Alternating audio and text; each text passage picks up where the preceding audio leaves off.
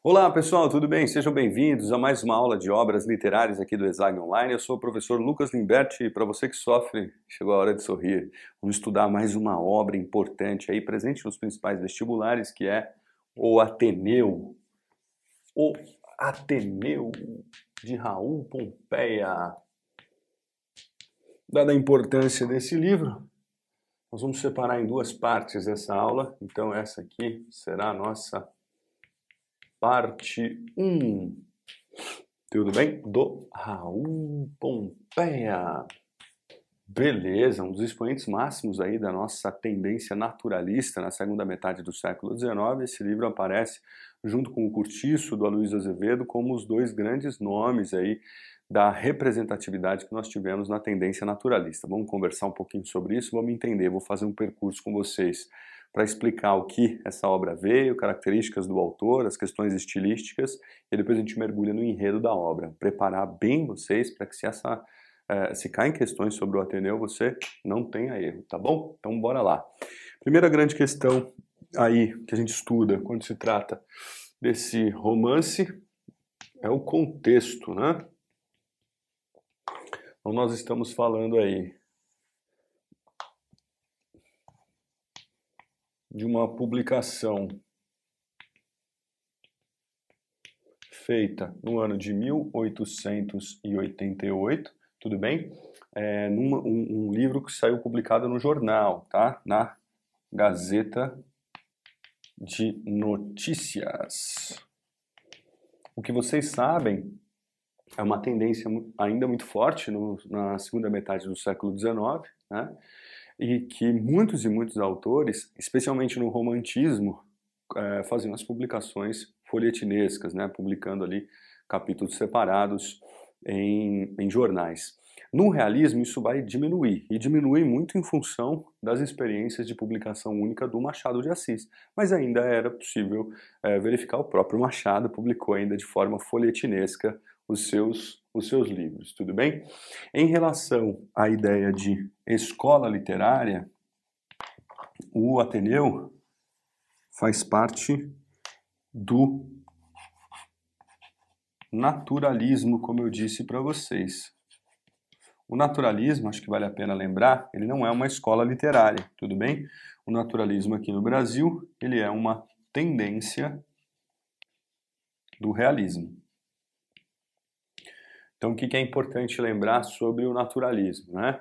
É, no Brasil, a gente estuda em separado, tá? realismo e naturalismo. O realismo fica a cargo do Machado de Assis e o naturalismo vai para as mãos do Aloysio Azevedo, que em 1881 dá início ao naturalismo com a obra O Mulato e também para o uh, Raul Pompeia. Tá? O que, que tem e o que, que é importante ressaltar do naturalismo é, enquanto valor geral, mas também com as especificidades desse livro uh, já aqui atentando para uh, uma explicação não só do naturalismo em geral, mas o que, que tem de naturalismo no livro, tudo bem?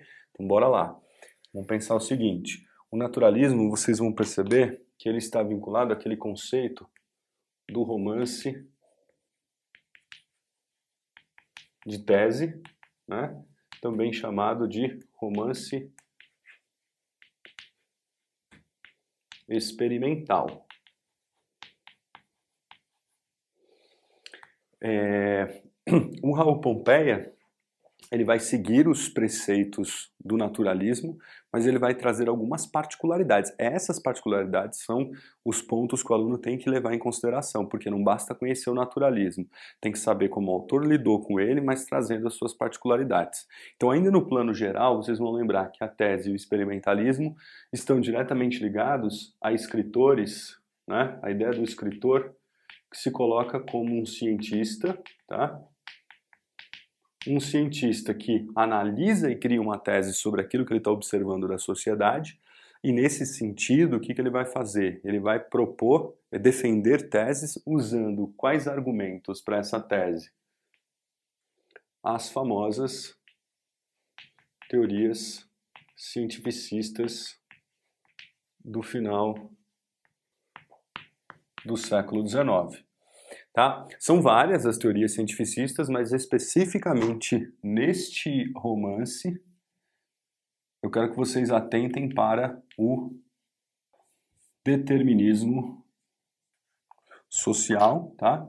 que é uma teoria cientificista que nasceu ali no final do século XIX na França, criada pelo Hippolyte Taine. Em outras palavras, o determinismo social que é, ah, bom, o determinismo junto com outras teorias formam é, as bases argumentativas do romance de tese em geral positivismo do Conte, o darwinismo do Darwin, isso tem e aparece no livro Ateneu, o próprio marxismo do, do Marx, né, são teorias que estão colocadas ali no final do século XIX e são utilizadas pelos escritores naturalistas como base argumentativa de seus romances de tese. Todas elas aparecem no Ateneu, mas a mais forte é o determinismo social, que diz o quê? Que o homem é fruto do meio da raça e da história. O meio é esse onde a, a raça, esse quem e a história, o quando. Bom, pessoal, o quando está diretamente ligado aqui à segunda metade do século XIX no Brasil, né? Estamos falando é, é, de um espaço também primordial. Bom, em 1888, vocês lembram que nós estamos em pleno Rio de Janeiro, passagem de monarquia para a república, discussão sobre a abolição, então é um contexto significativo para a gente pensar, inclusive, a postura desses intelectuais. Né? O Raul Pompeia vai configurar aí uma figura, é, uma, enfim, um, lugar intelectual muito importante, tem algumas polêmicas e alguns desastres trágicos na sua própria vida, a gente vai comentar daqui a pouco, mas de forma geral, é, a aplicação da teoria naturalista né, em relação ao, ao conceito de determinismo está muito colocada. Percebam, o onde aqui, esse onde, percebam, é, é a ideia de um espaço, né?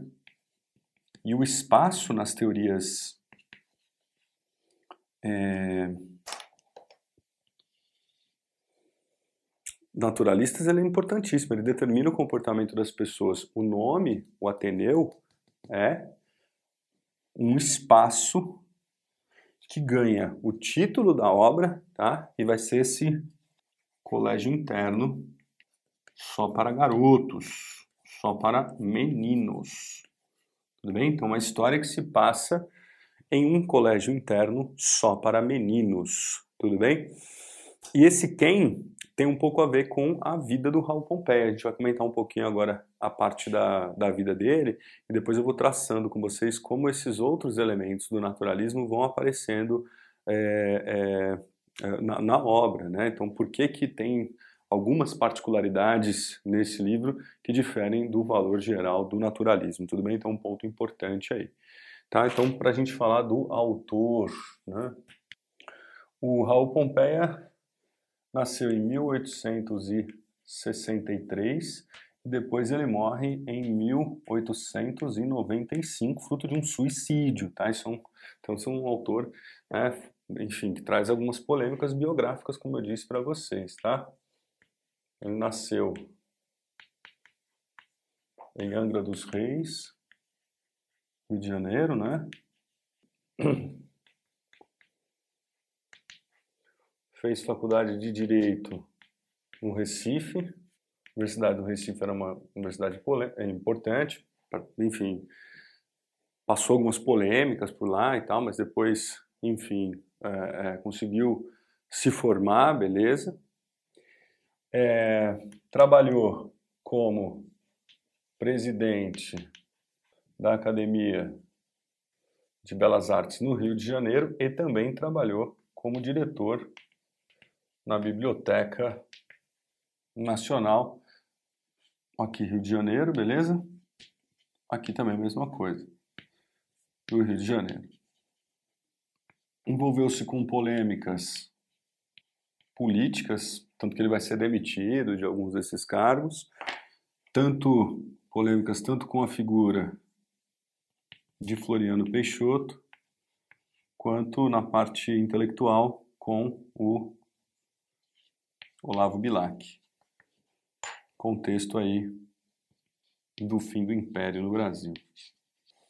Bom, então fazer críticas públicas a, ao governo. O Floriano Peixoto, é, é, é, digamos assim, perseguiu muitos os escritores ou aqueles intelectuais que se posicionavam politicamente contrário às suas políticas, às suas questões, né, às suas ideologias. E o Olavo Bilac tem até um, uma, uma, história, enfim, que o Olavo Bilac ele ficava provocando, chamava o Raul Pompé de maricas e tal. Um dia ele desafiou o Raul Pompé para uma luta de espadas em praça pública. E lá foi o Raul Pompé, imagina, comprou uma espada e foi, e foi para a praça pública. O Olavo Bilac era muito provocador e acabou não indo para o encontro, mas estava cheio de imprensa, estava cheio de gente e ao mesmo tempo o Olavo Bilac estava ao vivo numa rádio dando uma entrevista tirando sarro do Raul Pompeu. Então ele foi um cara que sofreu muito assim esses, esses preconceitos e tal e, e, e sempre muito criticado, mas muito, digamos assim, influente na vida e na cultura é, é, brasileira ali do final do século XIX. Percebo que a, a, a, Academia de, a Academia de Belas Artes, a Biblioteca Nacional eram espaços dessa elite intelectual e ele fez parte ali, né, presidente, diretor, ele participou, enfim, desses lugares que são os lugares é, da intelectualidade, né? Ele tinha, então, lembrei aqui tem uma coisa interessante, ele tinha um pseudônimo que era o Pompeu Steele. É uma curiosidade aí, mas se porventura isso aparece também em alguma é, enunciado de questão, esse tipo de coisa. Então, assim, é uma figura, e claro, o final aí, em 1895, só para encerrar aqui, o suicídio, né? Deixando uma carta se autoproclamando um homem de honra, né? No escritório, sua mãe o encontra ali, enfim, uh, diante dessa morte. Então, um cara muito incompreendido, um cara que vai. E, e, de alguma forma, isso é uma coisa interessante, né? Ele vai trazer um pouco isso para o livro Ateneu. Por isso que falar um pouquinho da vida dele passa a ser é, importante, significativo, porque vocês vão perceber que, uh, de alguma forma, ele traz um pouco dessas problemáticas biográficas para o Ateneu, que costuma se associar a uma autobiografia dele também. Tudo bem? Então tem essa, essas particularidades. Vamos dar sequência aqui ah, para a gente agora associar, obviamente, essas polêmicas. Então pensa comigo o seguinte: eu tenho uh, o contexto, o valor naturalista em geral e os aspectos biográficos que vão combinar. Um sujeito que lida com o naturalismo, mas com os seus, com as suas particularidades. E é sobre isso que eu quero falar a partir de agora com vocês, tá? Então nós vamos mergulhar um pouquinho agora e que, que, ao meu ver, passa a ser bastante importante é, observar esse tipo de, de questão que eu vou mencionar agora, porque por ser particularidade né, do romance de tese do Raul Pompeia, pode ser que seja aí perguntado num, num vestibular, numa questão que você esteja prestando aí no vestibular, né? Então, vale a pena então dar uma atenção agora a esses elementos particulares, né? Primeiro ponto que eu queria ressaltar, e é um ponto técnico, né, é o seguinte: tradicionalmente, os naturalistas, isso vem das regras desde lá da França, do surgimento do naturalismo com Émile Zola, havia uma proposta ali de colocar o narrador numa situação de, de distanciamento do fato narrado. Porque pensa, né, o cara queria fazer, uh, se posicionar em relação aos fatos narrados como um, um, escritor, um escritor que quer se posicionar como um cientista, então o fato narrado era como se fossem ali olhar para os uh, ratinhos de laboratório, né? E aí o que, que acontece? A regra é que o foco narrativo era um narrador distanciado do fato narrado, tudo bem? E por isso ele usava uma linguagem erudita, por isso ele usava uma articulação que o colocava numa posição de hierarquia e o fato narrado sempre o resto do chão. O Raul Pompeia vai subverter isso, portanto, o Ateneu ele tem uma exceção em relação a uma regra básica do naturalismo, que é o foco em terceira pessoa. Este livro, prestem atenção, ele vai falar aí do gênero de memórias. Tá? O que é o gênero memórias. Quando alguém, num dado momento da sua vida, resolve contar o que se passou e, para tanto, precisa recuperar em recorte aquilo que era a sua própria vida. Tudo bem?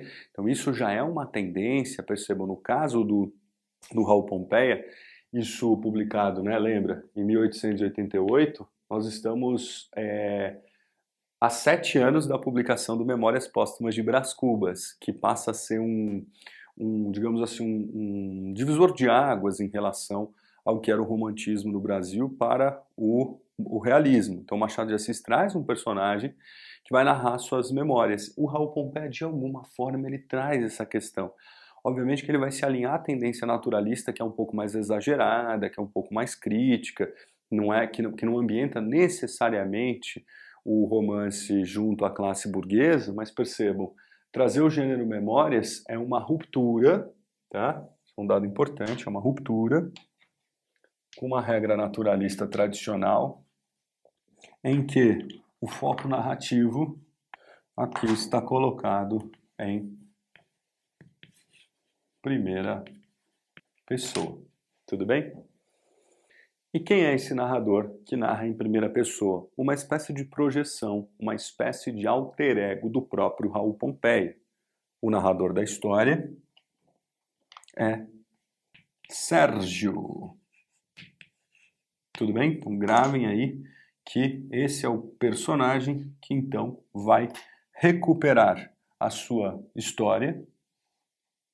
Ele vai recuperar, tudo bem? Numa perspectiva de memórias, portanto, nós temos uma questão autobiográfica.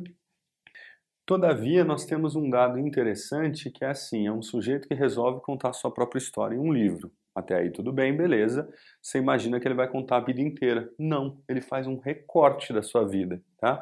Então o Sérgio ele faz um recorte biográfico em que a vida dele será contada dado a, a, violência, talvez a força, né, o recorte da autobiografia dele vai durar apenas dois anos. Exatamente os dois anos em que ele viveu, viveu barra estudou, né, no Ateneu. Agora, isso é, bem, é bastante interessante, porque, na verdade, percebam, eu, você resolve contar a sua própria vida num livro e você vai contar só os dois anos. A sua vida se resumiu aos dois anos que você passou num colégio. Então é tão forte a experiência do Sérgio que vai contar a história dele dos 11 aos 13 anos. Isso é outro dado interessante, tá? Na verdade ele vai até os 14, mas vamos colocar aqui dos 11 aos 13 anos como se fosse a amarração né? Então foram anos tão fortes, anos tão pesados, que eles, na verdade, representam aquilo que marcou a sua vida, tudo bem? Dado ao impacto na sua memória. Então, quer dizer, é, isso, isso percebo, isso aqui já é um encaminhamento muito interessante e que, como eu disse para vocês, explica as particularidades desse livro. Então, diferentemente do narrador em, em, o foco narrativo em terceira pessoa é em primeira, agora é uma primeira pessoa, percebam, que, que, que se propõe a falar sobre sua vida, sobre sua autobiografia, mas só um recorte, né? Só um recorte, dado o impacto, dada a força que representaram as suas vidas, a sua vida nesses dois anos que ele conviveu junto ao colégio é, é, o Ateneu, que ficava no Rio Pequeno, no Rio de Janeiro. Tudo bem? Bom, o que mais que eu tenho aqui ainda de dado técnico para vocês uh, observarem? Obviamente que essa recuperação de memória ela está sujeita a escolhas psicológicas desse narrador e essas escolhas também estão marcadas por essa força impactante de uma situação, digamos assim, é, é difícil que você imagina aos 11 anos de idade é mandado para um colégio interno, é separado da família, né? Colégio interno significa que você vai estudar, vai viver, vai dormir, morar no colégio, né? E como isso mexeu com o garotinho de 11 anos de idade, a ponto de isso se transformar na grande questão dele em relação à sua recuperação de memória, tudo bem? O Raul Pompeia também estudou em um colégio interno e, como eu disse para vocês, essa dimensão de, de, de, criar o personagem o Sérgio, é como se o Sérgio refletisse um pouco os dramas que ele também uh, conviveu junto a um colégio interno no Rio de Janeiro no final do século XIX. Então tem um pouco aí é, é, um pouco não, né? Muito das, das problemáticas que pautaram a sua vida e desses, desses anos bem tensos e intensos que foram escolhidos como recortes da sua vida inteira, tudo bem? Bom, que mais, né? Então, além do, do termo uh, de classificação a, a, a naturalista, pode, pode ser que você encontre, presta atenção, pode ser que você encontre em alguma teoria, tá? Uma outra determinação de classificação sobre, da perspectiva é, de um romance impressionista. Vejam, essa classificação, gente, de um romance impressionista traz outra particularidade do Ateneu, tá? E o que, significa um romance impressionista? Prestem atenção nisso. O impressionismo é um tipo de arte que nasce no final do século XIX. Né? O impressionismo é um momento, ele aparece principalmente na pintura, isso é um, uma coisa que você tem que ficar atento. Ele aparece na pintura no momento em que os artistas resolvem sair dos seus ateliês, em que a influência dos seus quadros era vinculada a uma luz artificial, né? E vão pegar os quadros vão levar para pintar fora do ateliê, ou seja, vão pintar ao, ao ar livre. E ao pintar esses quadros ao ar livre, modificam um fundamento importante que é a substituição da luz artificial pela luz do Sol. E a luz do Sol ela está sujeita a modificações constantes, seja porque ele vai se movimentando ao passar das horas, seja porque nós temos as intempéries, né? Pode entrar uma nuvem, pode, enfim, gerar uma sombra. E aí essa influência que tradicionalmente vem de um vetor de fora para dentro, em função dessa é, digamos assim, dessa movimentação, desse caráter efêmero da influência que gerava nos pintores, nós temos um tipo de pintura que ela traz uma sensação de impressão rápida da realidade. Se a gente pegar pintores como o Monet ou o Manet, que são pintores franceses, digamos assim, intrinsecamente ligados ao impressionismo, vocês vão perceber que os quadros deles têm um certo jogo técnico de pontilismo, onde dependendo da uh, distância que você tem do quadro, você vai ter uma impressão de realidade diferente. O romance O Ateneu, né, de 1888, é publicado na mesma, é escrito na mesma época, onde essas questões que são relativas a um mundo rápido, a um mundo veloz, todo aquele processo que vem desde a industrialização, da urbanização, começa a aparecer na técnica artística. Então, se a pintura vem com o pontilismo para dar uma sensação, uma impressão de realidade, aqui o romance impressionista vai trazer em suas descrições alguns elementos de exagero no que diz respeito a uma experiência sensorial. Sensorial no sentido no, no, na questão dos sentidos, né? Sensorialidade tem a ver com sentidos, vejam é, a, a, as minúcias descritivas elas vão gerando no leitor como se você tivesse sentindo às vezes o barulho, sentindo o cheiro, sentindo é, é, uma sensação de que o realismo ele está tão exagerado, a gente pode considerar esse, esse conceito, né? Um realismo exagerado no que diz respeito à questão dos sentidos.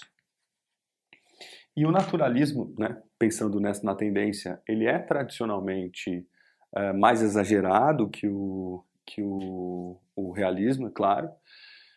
Mas aqui percebam, uh, a particularidade se dá muitas vezes num narrador que ele vai tentando colocar o leitor meio que, meio que dentro da cena descrita. Tem uma cena que os garotos estão numa aula de natação eles pulam na piscina e aí ele vai descrevendo, o, você vai sentindo, né, nesse, nessa experiência sensorial, você vai sentindo a umidade da água, você vai sentindo o cheiro da, da, é, é, d'água salobra, também tinha uma, tinha uma coisa da sujeira, dos azulejos, ele vai descrevendo minuciosamente ali a sujeira dos, dos azulejos que se misturava à gordura do corpo daqueles meninos que pulavam na água fazendo barulho e fazendo bagunça e se, e se batendo com as unhas compridas.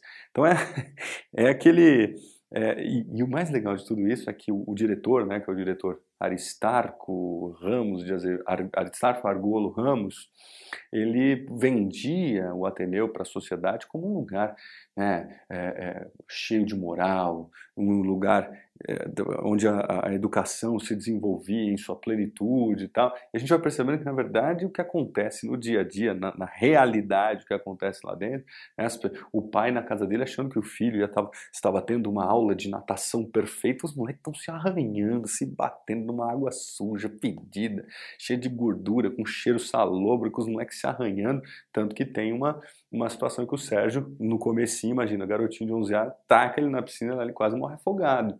Tudo bem? Então é uma, é uma, é uma você sente, né? você tem a impressão da realidade descrita nessas minúcias que acabam trazendo é, essa perspectiva da, da experiência sensorial. Eu acrescento também, não por acaso, no mesmo período, no, na segunda metade do século XIX, nós temos uh, uma escola literária que na poesia né, vai trazer também essas experiências uh, simbólicas, que é o, o, simbolismo. Né? O simbolismo ele traz muito essa coisa do, do da experiência sensorial e está muito latente ali na, na no, no, no, nas descrições e por isso, bom, enfim, se aparecer qualquer uh, questão ou se algum exercício cobrar, pode sim aparecer como romance naturalista ou romance impressionista, mais uma vez aqui dando para vocês as particularidades desse, desse livro, O Ateneu, que eu acho que é muito legal, muito interessante.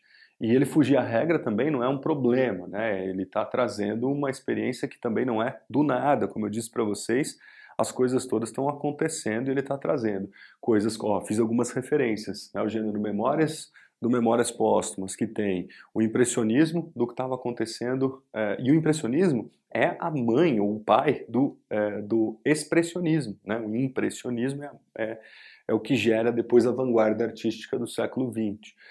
Então, a relação com o realismo, relação com o simbolismo, relação com o impressionismo, obra então muito rica nessa perspectiva artística, e isso vai dando aí uma, uma, uma enfim, um caminho de análise interessante que acaba muitas vezes sendo cobrado no vestibular, tudo bem?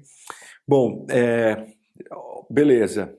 Seguindo, então, além do gênero, além da questão do, do, da teoria uh, cientificista do 19 que, que pauta o espaço, a gente vai finalmente começar a observar os aspectos que compõem a obra em si, né? a obra em si e o que está ali colocado. Né? O, o, o Ateneu tem um subtítulo, isso pode aparecer aí para vocês, que é a ideia de crônicas, tudo bem? Então ele vem, o Ateneu, um subtítulo, Crônicas de Saudade, é, de alguma forma fazendo uma associação a este impacto que gerou na, na memória e que gera uma saudade. Mas que saudade é essa, né? Que sensação é essa que o Sérgio passou ali nesse, nesse livro, tá? Do ponto de vista estrutural, além de, claro, né, narrado em primeira pessoa, o gênero Memórias,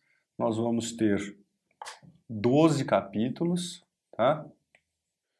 Em que, nestes 12 capítulos, nós vamos conhecendo é, é, o dia a dia, o cotidiano da vida do, do Sérgio junto ao Ateneu, tudo bem? São 12 capítulos é, que vão então apresentar o cotidiano de Sérgio no que diz respeito a vários temas. Então vai ser abordado nesse livro questões como o ensino, a educação está sendo ali discutida, inclusive com as falsidades dessa educação. Será abordada ah, o, a religião, questão religiosa aparece.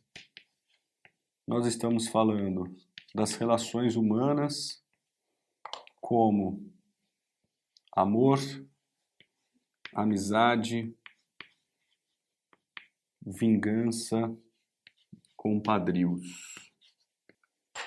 O que acontece então é que quando o Sérgio chega a esse espaço, né, ele vai ter que lidar, vai ter que viver uh, uma série de situações na maioria delas determinadas pelo, pelo meio, em relação às amizades que ele vai fazendo, em relação ao diretor da escola, em relação ao Aristarco, a sua esposa, a dona Ema, em relação aos amigos que ele vai tendo, né, o Egbert, o Rebelo. Então nós vamos falar um pouquinho o percurso que ele tem, como as atitudes e o desenvolvimento dele como é, é, estudante no aprendizado, como amigo, nas relações humanas, as relações com a fé, as relações com é, o, o, a própria situação do microcosmo que se compõe ali vão se dando no decorrer dessa obra. Então agora eu vou, feito essas considerações todas com vocês, ou seja, a parte estrutural, a gente vai mergulhar na história e ver como é que cada é, é, é tema desse aqui vai aparecer uh, relações humanas. Só corrigir aqui o dislexia. Relações humanas, como é que ela vai, como é que elas vão aparecer com cada um dos personagens, com cada um dos coleguinhas, enfim, o, a relação deste eu com a, a, a, os colegas e a sociedade, tudo bem? É, bom, então nós vamos encaminhar nosso, nós vamos encaminhar o encerramento dessa primeira parte. Tá? Então, só para você organizar na sua cabeça. É, qual o contexto? O Brasil da época, certo? Final do século XIX. O lugar que esse livro ocupa dentro da tendência da escola literária, que é o naturalismo. As características do Raul Pompei e as polêmicas do qual ele esteve imerso e como isso é, reverbera nessa necessidade de criar um livro com particularidades, seja a subversão do foco narrativo em primeira pessoa para a terceira pessoa, seja a aplicação da lógica descritiva impressionista, tudo bem? Seja é, as perspectivas uh, pessoais de alter ego projetadas, seja aí nessas mais variadas temáticas. Fazendo esse caminho, você está completamente preparado agora para a gente conhecer quem são os coleguinhas, qual a relação do Sérgio com eles, enfim, como é que a coisa caminha aí nessa história. Então segura aí, vai lá para a parte 2, vamos seguir viagem com Ateneu. Espero ter contribuído com o seu estudo até então. Beijão no coração de todo mundo. Até a próxima!